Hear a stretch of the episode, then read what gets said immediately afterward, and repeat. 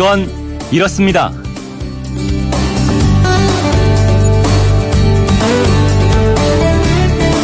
안녕하십니까 오승훈입니다. 아침 저녁으로 공기가 무척 싸늘해졌죠. 어, 감기에 걸린 분들도 많을 텐데요. 청취자 한 분이 이런 궁금증 문자를 보내주셨어요. 환절기라 일교차가 커서 감기에 걸렸는데 감기는 왜 걸리는 거죠? 어릴 때 부모님이 안 씻으면 감기 걸린다고 하셨는데 맞나요?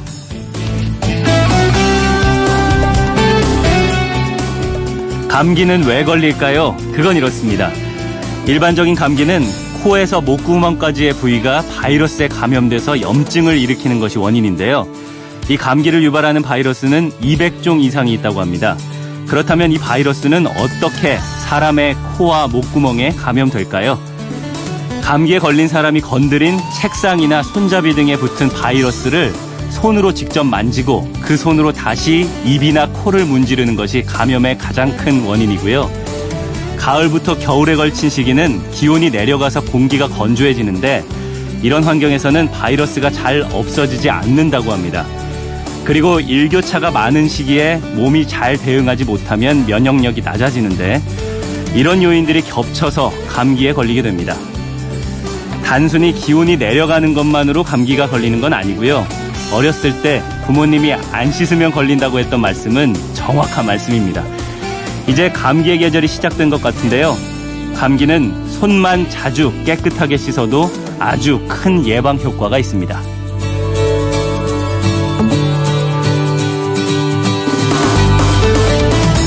9월 16일 일요일 그건 이렇습니다. 오승훈입니다. 감기는 어린아이일수록 잘 걸리고 나이를 먹을수록 쉽게 걸리지 않습니다. 아기들은 면역력이 약해서 그런데요. 면역력과 체력을 키우려면 운동, 스포츠가 딱이죠. 오늘 첫 순서 스포츠 코너인데요. 먼저 광고 듣고 스포츠 동화 김종건 기자와 만나겠습니다.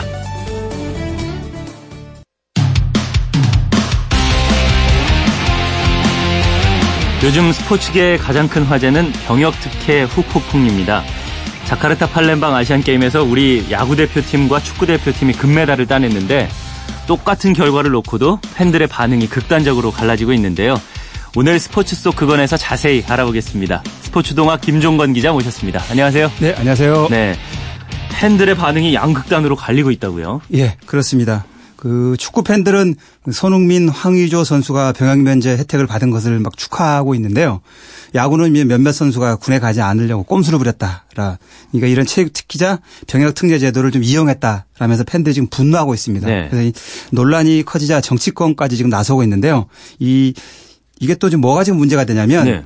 그 이제 이런 병역 특례 제도를 좀 새로운 제도를 바꾸자 국방부까지 나서서 지금 그런 제도를 좀 검토해 보겠다라고 하는데 네. 또 다른 목소리가 나오고 있습니다. 지금 뭐냐면 그 방탄소년단 같이 아주 음. 유명한 연예인 아이돌 그룹들이 지금 해외에서 엄청난 활약을 하고 빌보드 차트에서 1위를 했는데 그렇죠. 왜 이거는 국위 선약인데 왜 이거는 그런 병역 특례를 주질 않느냐. 음. 이거는 좀 뭔가 좀 차별돼 있지 않느냐. 그꼭 스포츠 스타만 그런 법이 있느냐라는 쪽의 목소리가 또 나오고 있기 때문에 그렇죠. 이런 모든 것들이 지금 합쳐가지고 과연 이 방향이 지금 어디로 갈지를 모르겠는데 한번 우리 국민 전체적으로 한번 이 문제에 대해서 한번 심사숙고해봐야 될 지금 상황이 온 것 같습니다. 예, 이렇게 논란이 되다 보니까 또 프로야구 관중도 눈에 띄게 줄었다면서요? 예, 그 병역 특혜에 하면 분노하는 관중들의 지금 저항인지 아니면 이게 좀 일시적인 현상인지 이건 좀 조금 좀 진득하게 좀 지켜볼 필요가 있는데요. 네.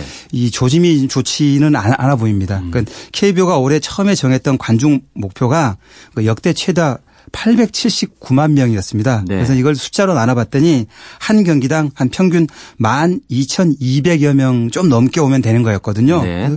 그리고 이제 KBO가 처음에 시즌을 시작했을 때 그 김현수, 박병호, 황재균 등 이제 메이저리그에서 활약했던 선수들이 다시 돌아왔고 음. 그다음에 이제 강백호 선수 같은 아주 좋은 신인도 나왔고 네. 그다음에 이제 아시안 게임에서 우리가 분명히 잘할 테니까 이런 낙수 효과 뭐 등이 있어서 잘하면 800 79만이 아니라 900만까지 가능하지 않겠나라고 음. 기대를 했었고요. 시즌 초반에 사실은 괜찮았었습니다. 네. 그 평균 관중이 1만 3천 명을 꾸준히 넘고 있었거든요. 이제 뭐 경기 팀에 따라 달라지긴 했지만 음. 잘 넘고 있었었는데 이게 이제 8월에 엄청난 폭염이 와가지고 좀 관중이 좀 줄기는 줄었었습니다. 그런데 그렇죠. 그때도 꾸준히 만 명을 넘었는데 네.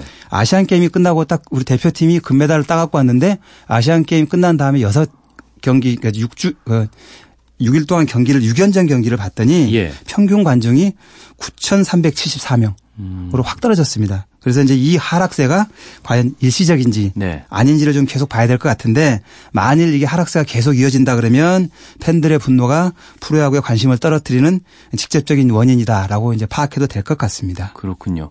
이 오지환 선수 그리고 박혜민 선수의 어쩌면 잘못된 선택이라고 평가받는 예. 그런 것들 그리고 또 KBO의 선동열 감독의 판단에 또 네. 문제가 있었다 이런 지적이 많더라고요. 예, 이거는 다 모두 다 인정하는 대목이긴 합니다. 그러니까 이번 병역 파동의 당사자가 오지환 박혜민 선수인데 특히 비난을 받고 있는 것은 그 오지환 선수거든요. 네. 그러니까 이들이 이제 작년에 그 상무하고 경찰청 야구단에 입대해 가지고 사실은 정정당당하게 이제 병역을 해결할 기회가 있었었는데 본인들이 거부를 했었습니다. 그리고 자기네들은 이제 아시, 자카르타 아시안 게임에 가서 대표팀에 뽑혀가지고 병역 면제 혜택을 받겠다라는 이제 생각을 했는데 음. 이두 선수가 모두 이번 시즌에 뭐 엄청나게 활약을 한 것도 아니고 꼭 대표팀에 필요한 음, 전력은 아니었거든요. 네. 게다가 이제 이 그러다 보니까 팬들은 무슨 생각을 하냐면 어 이 선수들 두 명은 다른 선수들한테 끼어가지고 그냥 무임승차해서 병역 혜택을 받네 뭐 이런 생각을 갖고 있고요. 네. 이게 또 이제 상황이 나빠지려다 보니까 상대 팀에서 베스트 멤버가 나왔으면 뭐 그나마 좀 괜찮았을 텐데 일본하고 대만이 이 사회인 야구하고 실업팀을 출전을 시켜버렸었어요. 음. 그 바람에 우리는 꼭 금메달을 따겠다고 프로 리그를 중단해 가면서 최고의 멤버를 데리고 가서 하다 보니까 이 모양새가 너무 좀 이상해져 버린 거죠. 꼭 예, 예. 사람들이 뭘로 판단하냐면 이 아시안 게임 금메달이 목적이 아니라 꼭 몇몇 야구 선수들 군대 안 간 야구 선수들의 군대를 빼주기 위해서 이 대표팀이 움직인 게 아니냐라는 쪽으로 지금 딱 사람들이 믿게 이렇게 만들어버린 상황이 된 거거든요. 네, 기준 같은 것도 논란이 좀 있더라고요. 네, 그렇죠. 기준도 뭐 문제가 있는 축구는 뭐 예. 23세 이하 이런 예. 기준이 있는데 예. 야구는 그게 없다. 야구는 사실은 그런 기준이 전혀 없고요. 네. 게다가 또 이게 뭐가 문제가 됐냐면 야구계 내에서도 네. 대학 야구 같은 데서는 왜 그럼 우리 아마추어 선수를 뽑아주지 않느냐 같은 음. 기회를 좀 똑같이 달라라는 쪽에서 이제 했었고요. 음. 그다음에 이제 이 아시안 게임에 출전 멤버를 하고 대표에서 나가는 야구는 사실은 대한야구협회가 주관이 돼야 되는데 음. 이 대한체육회 산하인 대한야구협회를 제껴놓고 프로인 KBO가 모든 일을 다 해버렸거든요. 예. 그러니까 이런 것에 대한 내부 불만 뭐 이런 것까지 다 겹쳐져 있기 때문에 음.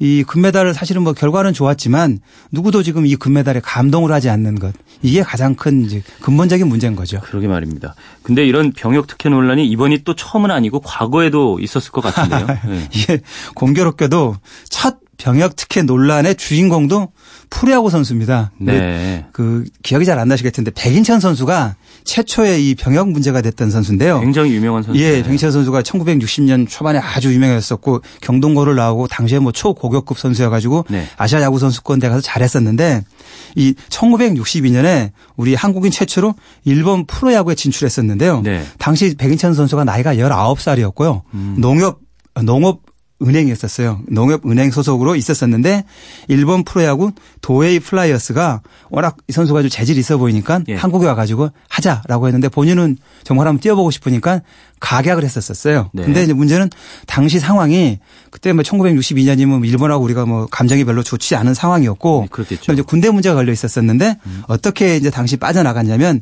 2년만 딱 뛰고 돌아와서 다시 이제 군대를 가겠다. 라는 그러니까 그런 2년 후에 병역을 마친다는 조건으로 이 정부에서 출국 허가를 오. 내줬거든요. 네. 근데 이제 당시 그 국가 재건 최고회의 부의장을 맡았던 그 대한 이주일 대한체육회 회장께서 뭐라고 얘기를 했냐면 유망한 젊은이는 해외에 내보내는 편이 나라를 위하는 일이다. 라는 쪽 이런 논리를 가지고 이제 국민들의 찬반 여론을 조사를 했었어요. 음. 그런데 그때 찬성 여론이 이제 압도적으로 많이 나와가지고 백인천 선수가 갔는데 네. 일본에 가서 하다 보니까 2년 가지고는 도저히 안 되겠거든요. 음. 그래서 이제 다시 한번 좀 기회를 달라 그래가지고 1969년까지 병역을 이제 유예시켜주는 조건으로 일본에서 계속 활약을 했었거든요. 네. 그리고 있는데 이때 이제 무슨 문제가 벌어졌냐면 이 당시에 이제 국회의원 아들들이 병역 기피를 노리고 외국을 유학을 가가지고 안 들어오는 것들이 이제 사회 문제가 돼 버렸었어요. 예. 이제 이런 게 문제가 되니까 이 당시에 이제 그 박정희 대통령이 안 되겠다. 그러면 이제 백인천 선수를 데리고 와라라고 네. 해가지고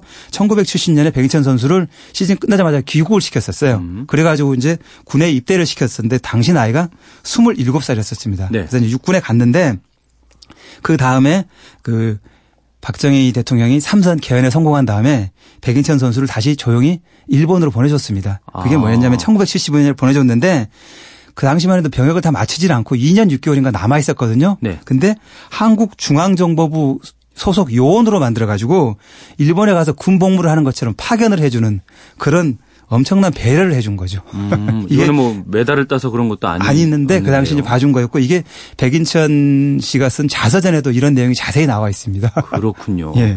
그러면 최초로 체육 특기자 병역 특례 이거를 공식적으로 받은 예. 예. 혜택을 받은 선수는 누군가요? 그 1976년에 우리가 몬트리올 올림픽에서 그 레슬링에서 양정모 선수가 금메달을 땄습니다. 이게 예. 우리가 광복 이후 최초의 레슬링 금메 어, 올림픽 금메달인데 음. 이 레슬링의 양정모 선수가 이 체육 특기자 병역 특례 1호입니다. 그러니까 음. 운동 선수에게 병역 특례 혜택을 준 것은 박정희 대통령이 이제 법을 하나 만들었었습니다. 그게 1973년 4월인데 네. 당시 비상 국무회의에서 결정을 내렸습니다. 그러니까 이게 뭐였냐면 병역 의무의 특례 규, 특례 규제에 관한 법률이었는데요. 예. 이때 과학, 기술 분야의 병역 특례를 인정을 해주고 음. 학술, 예술 또는 체능의 그러니까 체육의 특기를 가진 사람들도 현역병 징집을 현역병으로 들어가는 것을 면제를 해주고 보충력에 편입시킨다라는 규정을 만들었습니다. 그래가지고 네. 양정모 선수가 이 처음으로 혜택을 받았었습니다. 음,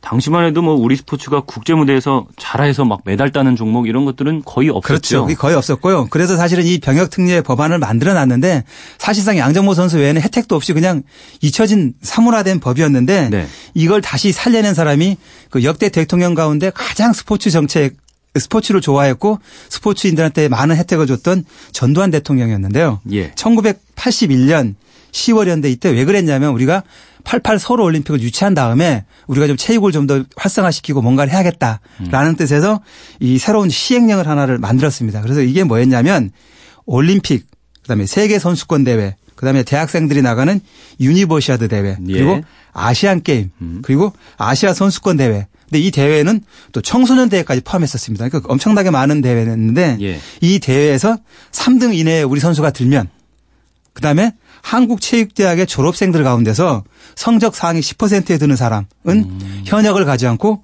보충력으로 편입되도록 엄청난 그 지금으로 뭐 상상할 수 없을 정도의 혜택을 줬는데 굉장히 많았을 예, 것 같아요. 그랬는데 이제 88 올림픽이 끝나고 나니까 많은 사람들이 메달을 따고 이게 뭐 당시 엄청나게 88 올림픽 때 우리가 이제 뭐 전력을 해가지고 메달을 많이 땄었거든요. 그리고 이 청소년 대회 나가서도 메달 따오고 뭐 3등 2등 하는 사람들이 많다 보니까 이게 좀 문제가 된 거죠. 음. 그리고 갈수록 이제 병력 자원이 줄어, 줄어들고 그다음에 형평성에서 이게 좀 맞느냐라는 논란이 나와가지고 네. 1990년 4월에 다시 이제 규정을 바꿨습니다. 그래서 올림픽에서 3위 이상 그리고 아시안 게임에서 금메달을 딴 사람에 한해서는 그 병역을 면제해 준다. 라는 그 지금 우리가 알고 있는 이 체육 특기자 병역 혜택을 음. 이때 1990년에 다시 만든 거죠. 네, 제도가 만들어지고 또 그게 또 논란이 되기도 하고 이런 역사가 있었군요. 예. 예. 근데 2002년 한일 월드컵 때도 이 병역 특례 제도가 문제가 또 됐던 걸로 알고 있어요. 아, 예.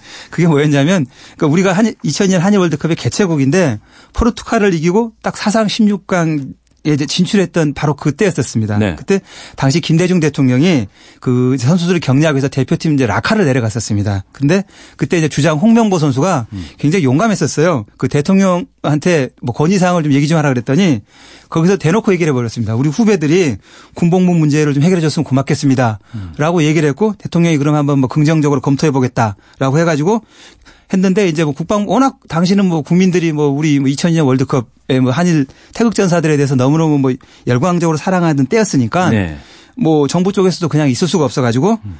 규정을 바꿨습니다. 그래서 월드컵에서 16강 이상의 성적을 거둔 사람에게는 병역 특례 혜택을 준다라고 이제 규정을 손봤는데 이러고 났더니 2006년에 뭐가 있었냐면 제1회 월드 베이스볼 클래식 WBC 야구 대회가 벌어졌었거든요. 예. 이것도 사실은 뭐 야구에서는 큰 이제 새로 생긴 국제 규모 대회인데 우리가 일본하고 두번 붙어서 다 이기고 6전 전승을 해가지고 딱 4강에 갔었어요. 예. 그러니까 또 당시 여당하고 국방부가 먼저 나섰습니다. 그래가지고 야구 대표 선수들한테도 병역 특례를 주겠다 라고 결정을 해버렸습니다. 그러니까 이게 뭐냐면 그 정부라든지 이런 쪽에서 먼저 스스로 나서 가지고 선수한테 특혜를 줘버린 거였습니다. 뭐 네. 요구를 한 것도 아니었는데. 근데 이제 이게 이 일반 여론이 보면 특정 종목에 대한 특혜 아니냐. 라는 이제 비란 여론이 이제 만만치가 않은 거죠. 그래가지고 아 이건 안 되겠다 싶어가지고 관련 규정을 2007년 12월 28일 날 없애버렸습니다. 그래서 그 이제 WBC라든지 월드컵에 뭐 16강 간다고 해서 4강 간다고 해서 주지를 않았고요. 예. 근데 이제 이게 이제 하나의 문제가 돼서 축구 야구 선수들이 이제 병역 특례 혜택을 받으면 사람들이 좀 이렇게 TV를 거는 이게 이제 이때부터 생긴 거거든요. 네. 왜냐하면 이 프로 선수는 이미 뭐 이 부명예 이런 것들을 많이 얻고 있는 데다가 국제대회에 출전하게 되면 이 국제대회라는 게 자기의 몸값을 올리는 하나의 좋은 기회이지 따지고 보면 이게 나라를 위한 봉사의 개념이 좀 있지는 않다라고 아마추어 선수랑은 좀 다르지 않느냐 라는 형평성 비인기 종목에 대해서 같은 기준을 적용하는 건 문제가 있다라는 쪽에서 팬들이 이제 많이 얘기를 하기 때문에 이런 쪽에서 한번 좀 검토를 해봐야 될 필요가 있는 거죠. 형평성 논란은 계속해서 있어 왔던 것 같아요. 예, 예. 어, 여기서 잠시 노래 한 곡 들으면서 좀 쉬어갈까요? 네. 어, 오늘은 어떤 노래 추천해 주시겠습니까? 네, 그룹 저니의 그 Separate Way를 추천하겠습니다. 네, 듣고 오시죠.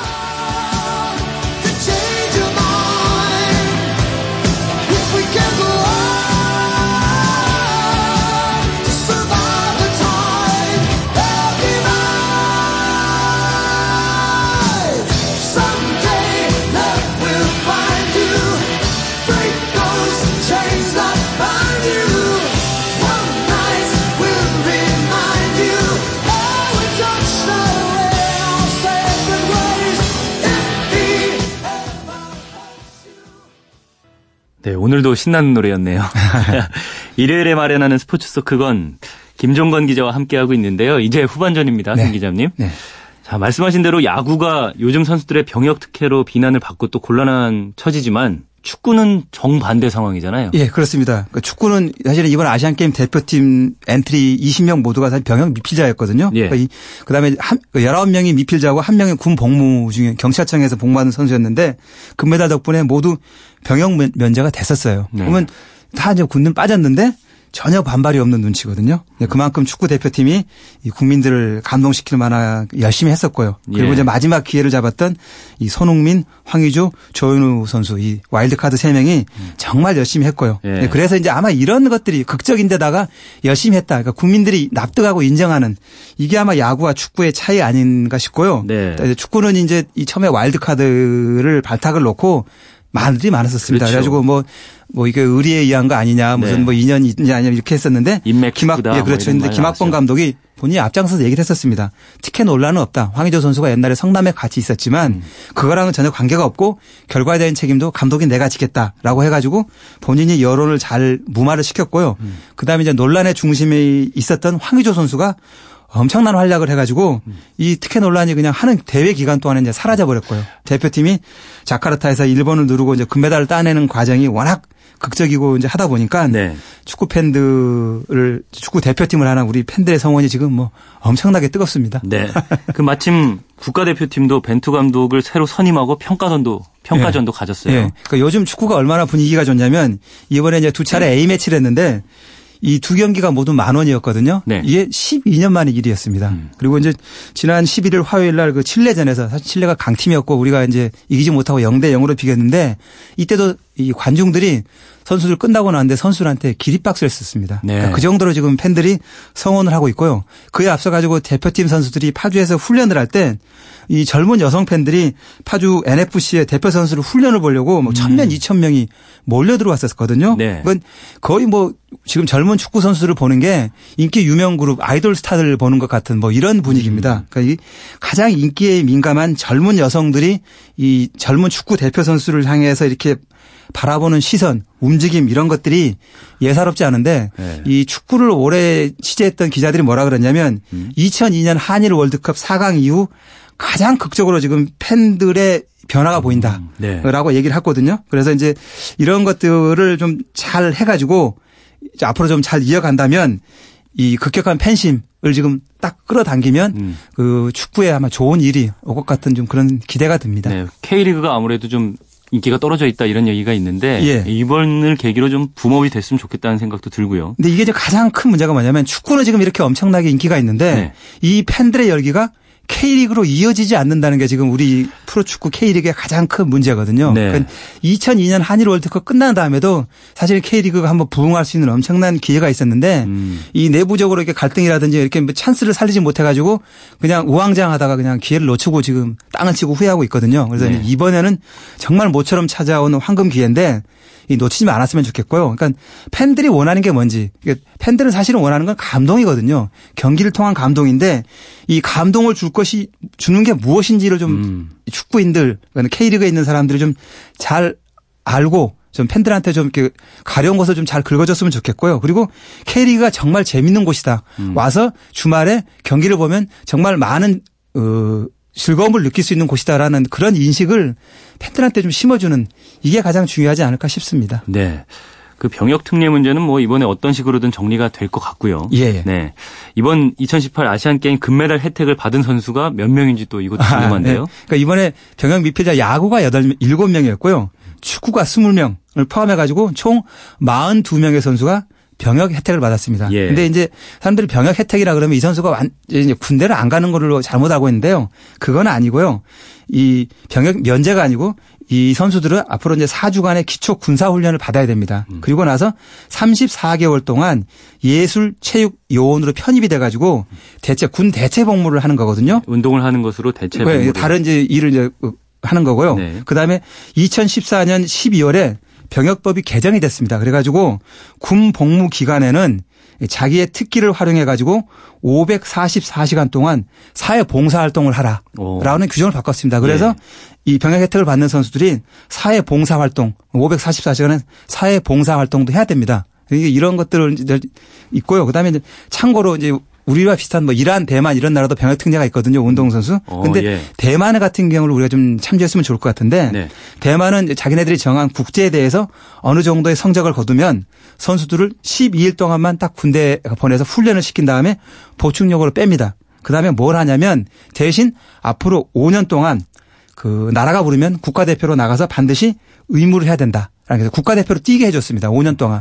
그러니까 군을 면제해 주는 대신 5년 동안 국가대표로 활약할 의무를 주는 거거든요. 어, 근데 예. 만일 이 선수가 아 나는 싫어요 안 하겠어요라고 하면 특례를 취소시켜 버리는 겁니다. 그러니까 음. 국방부가 지금 이 논란을 빚은 병역 특례 규정을 선보겠다 그래서 뭐 마일리지 제도라든지 뭐 여러 가지 뭐 얘기를 많이 하는데 이 대만의 사례를 참조하는 게 좋은 게 뭐냐면 병역 특례를 혜택을 받아가지고 그 다음에 국가대표로 가라 그러면 간혹 몇몇 선수를 안 가려고 하는 선수가 있습니다. 이제 본인은 안 가겠다는 거죠. 근데 아. 대만 같은 이런 규정을 만들어 놓으면 딴 다음에 5년간은 가야 되기 때문에 네. 조국에 봉사할 수 있는 기회를 5년을 의무를 주는 거거든요. 그래서 이런 것들을 한번 좀 생각해 보면 어떨까 음. 하는 좀 게 있습니다. 예, 예전에는 뭐 국위 선양이라는 목적으로 예. 병역 특례를 줬는데 예. 이제는 또 국민들의 감정까지 잘 살펴가지고 그렇죠. 제도가 잘 정비됐으면 좋겠다는 생각이 듭니다. 네. 지금까지 스포츠 속 그건 김종건 기자와 함께했습니다. 잘 들었습니다. 네, 감사합니다.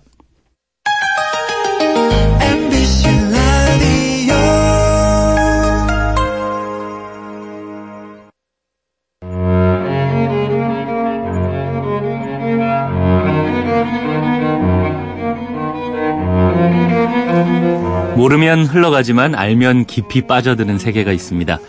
클래식 아하 최영옥 클래식 평론가 나오셨습니다. 안녕하세요. 네, 안녕하세요. 네, 불과 몇 주 전에 이 여름이 가면 또 여름의 초록이 그리워질 거다 이렇게 말씀하셨는데 네. 그새 선선한 가을이 왔어요. 그러게 말입니다. 네. 이제 아침 저녁으로는 제법 좀 쌀쌀하기도 하고요. 맞아요. 일교차도 네. 크고요. 그렇습니다. 또 요즘에 또 하늘도 파래가지고 아, 가을이 왔구나 싶은 생각이 많이 들어요. 근래 보기 드문 아름다운 하늘이죠. 네. 네. 오늘은 어떤 노래 준비해 주셨나요?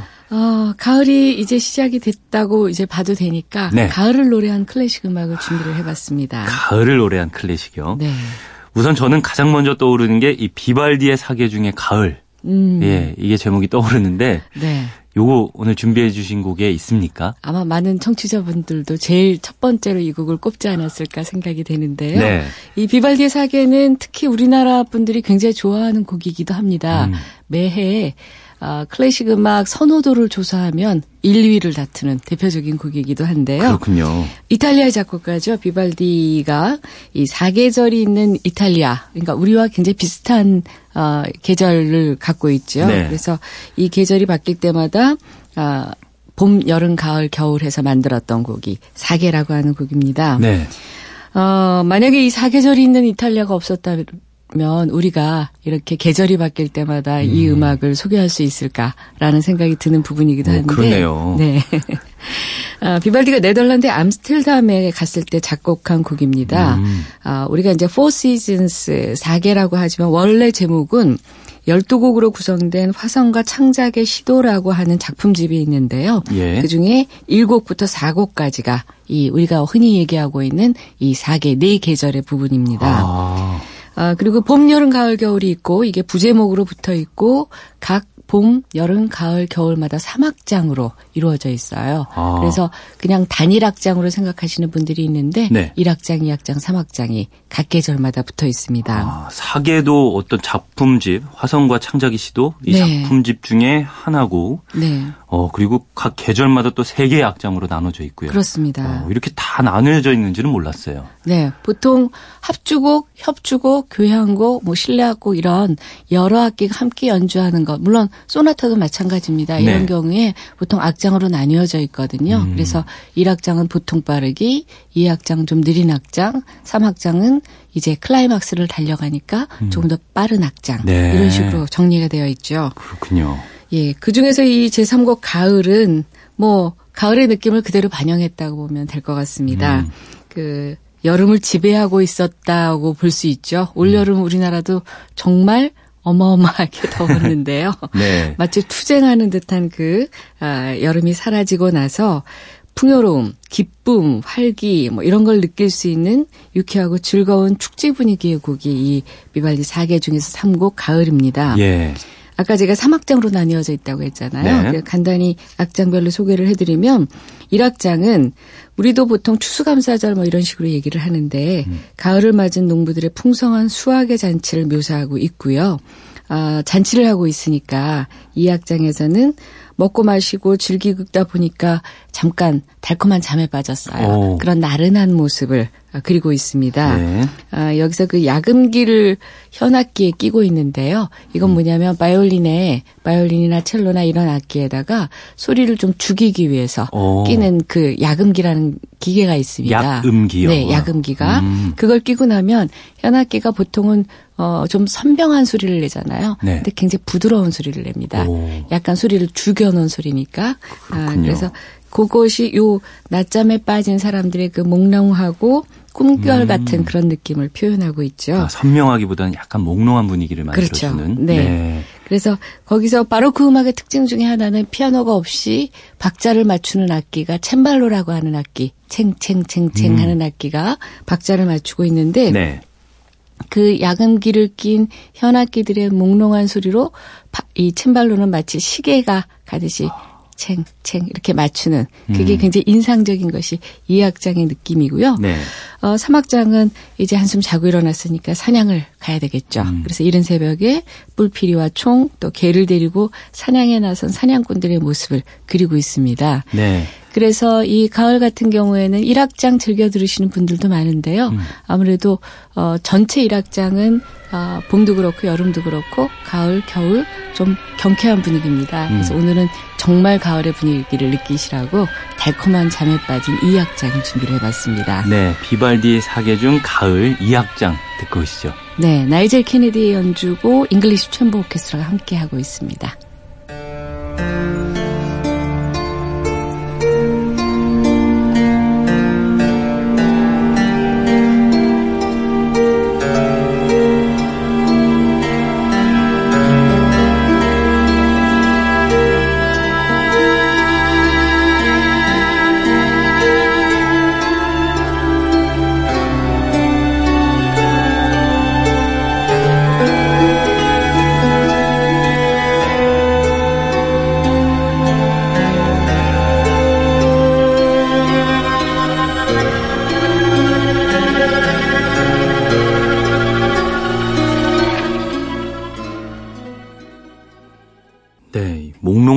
분위기 말씀하셨는데 네. 어떤 분위기인지 알 것 같고 그렇죠. 똥똥똥하는 그 챔블러 소리가 정말 매력적이네요. 네, 챔블러 소리는 바로크 음악을 아주 대표하는 소리라고도 할 수 있습니다. 피아노의 음. 전신인데 네. 이 금속성의 소리를 내기 때문에 크고 작은 소리를 또 낼 수는 없어요. 음. 이 그래서 박자를 주로 맞추거나 이런 느낌인데 이게 여기서 굉장히 인상적으로 네. 들려주죠. 마치 시계가 천천히 흘러가는 그런 음. 느낌을 표현하고 있기도 합니다. 예, 그 느낌을 저도 느꼈던 것 같아요. 아, 네.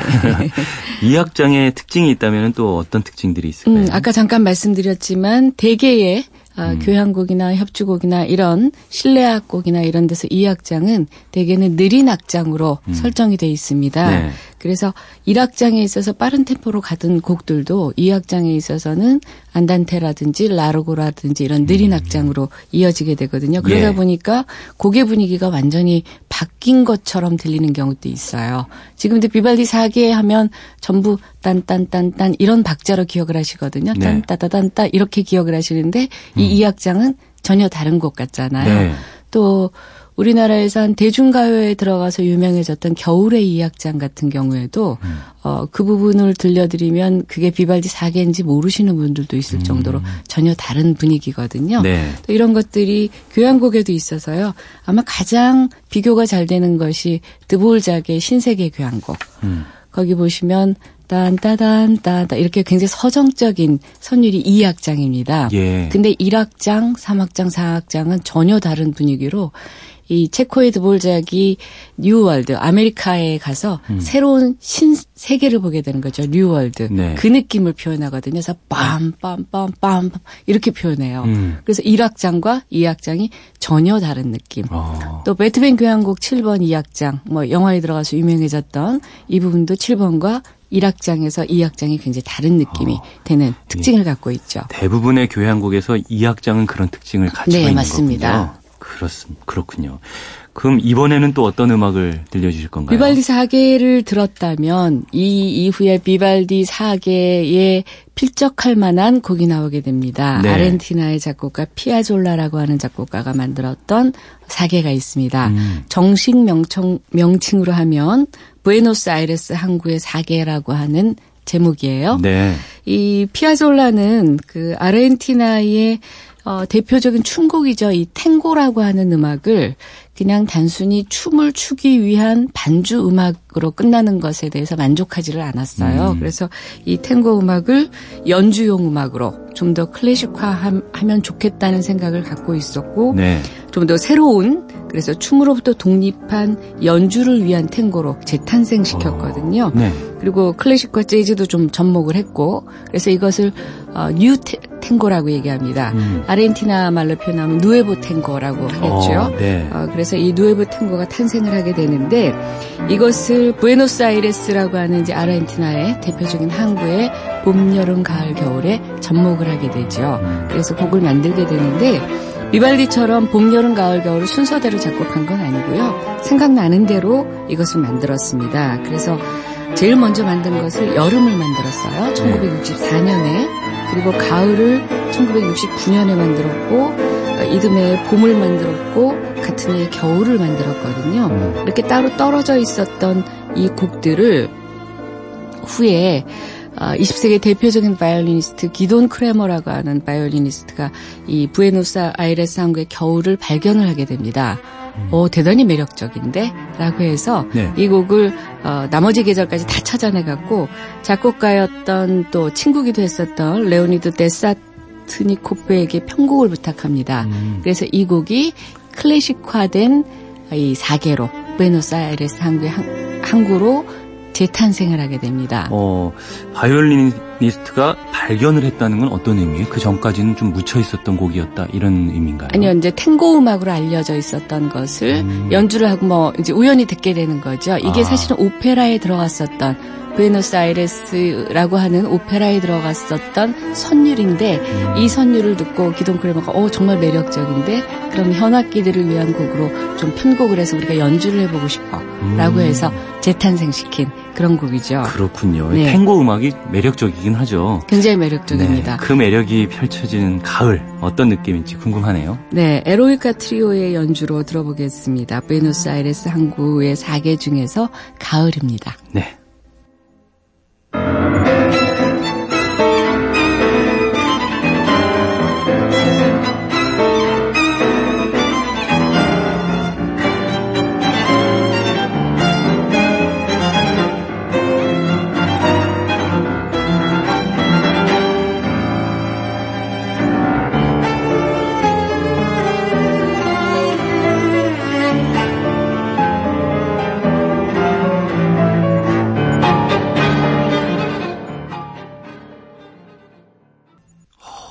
탱고 선율로 표현이 돼서 그런가요? 굉장히 가을이 정열적으로 느껴지기도 하고 네. 굉장히 매력적이네요. 매력적이죠. 대단히 네. 인상적이기도 하고 예 아마 현악 기 연주회에 가시면 음. 대부분의 현악기 연주자들이 앙코르 곡으로 이 피아졸라의 아, 음악들을 굉장히 많이 연주합니다. 아, 많은 분들이 좋아하실 것 같아요. 네, 맞습니다. 다음 곡은 또 어떤 가을일지 궁금해지는데요. 네, 이번에는 러시아에서도 사계라고 하는 작품이 나왔죠. 러시아의 음. 작곡가 차이콥스키도 사계를 남겼습니다. 네. 아, 이 곡은 그런데 봄, 여름, 가을, 겨울이 아니고요. 1월부터 12월까지를 계절별로 다 만든 그래서 음. 12곡으로 구성된 피아노 곡이에요. 네. 어, 그래서 어떻게 보면 사계라고 하는 제목이 조금 맞지 않나라는 생각이 들기도 하는데 음. 어쨌든 그래서 더 먼스라고도 하고 달들이라고 어, 표현을 하기도 합니다. 예. 근데 어쨌든 지금 4개라고 통용되고 있는데 이 상트페테르부르크에서 창간한 음악 잡지가 있었어요. 누벨리스트라고 하는 음악 잡지가 있었는데 음.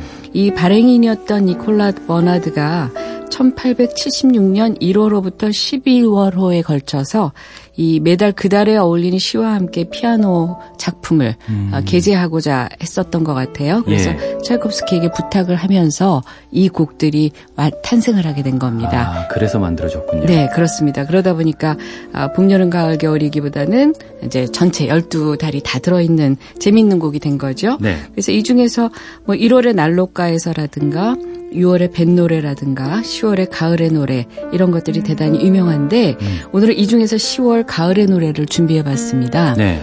근데 왜 9월인데 10월을 준비했냐라는 어, 소리를 할 수도 있는데요. 네. 이 차이콥스키에 나오는 이 달들은 현재 우리가 쓰고 있는 양력과 좀 다릅니다. 음. 어, 쉽게 말하면 음력에 가깝다고 얘기할 수가 있어요. 네. 당시 러시아가 구력을 사용했기 때문인데요. 이 율리우스 역이라고도 음. 하죠. 네. 그 계절감이 현재 우리가 쓰고 있는 우리도 왜 양력과 음력과는 계절감이 조금 다르잖아요. 그렇죠. 어, 그런 그걸 사용하고 있기 때문에 다소 차이가 있어서 지금 10월이 우리의 9월과 좀 더 가까운 그런 느낌이라고 보시면 될 것 같습니다. 그래서 준비를 해봤습니다. 네, 차이콥스키가 표현한 가을 어떤지 궁금한데요. 가을의 노래 마저 들으면서 최용욱 평론가와는 여기서 인사를 나누겠습니다. 감사합니다. 네, 감사합니다.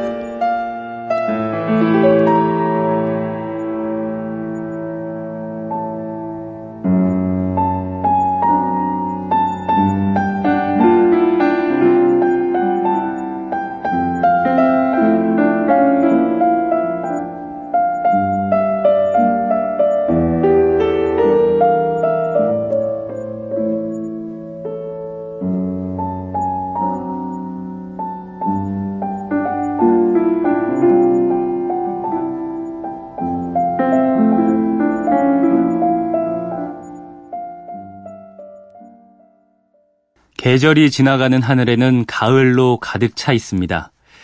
윤동주 시인의 별 해는 밤의 일부인데요. 최근에 우연히 하늘을 보는데 이 식구가 딱 떠오르더라고요. 아마 이 얘기 듣고 하늘 보시는 분들은 제 얘기에 공감하시지 않을까 싶습니다. 계절이 지나가는 일요일 아침에 보내드린 그건 이렇습니다. 오승훈입니다. 저는 여기서 인사드리겠습니다. 내일 찾아올게요. 일요일 아침입니다. 편안한 하루 보내세요.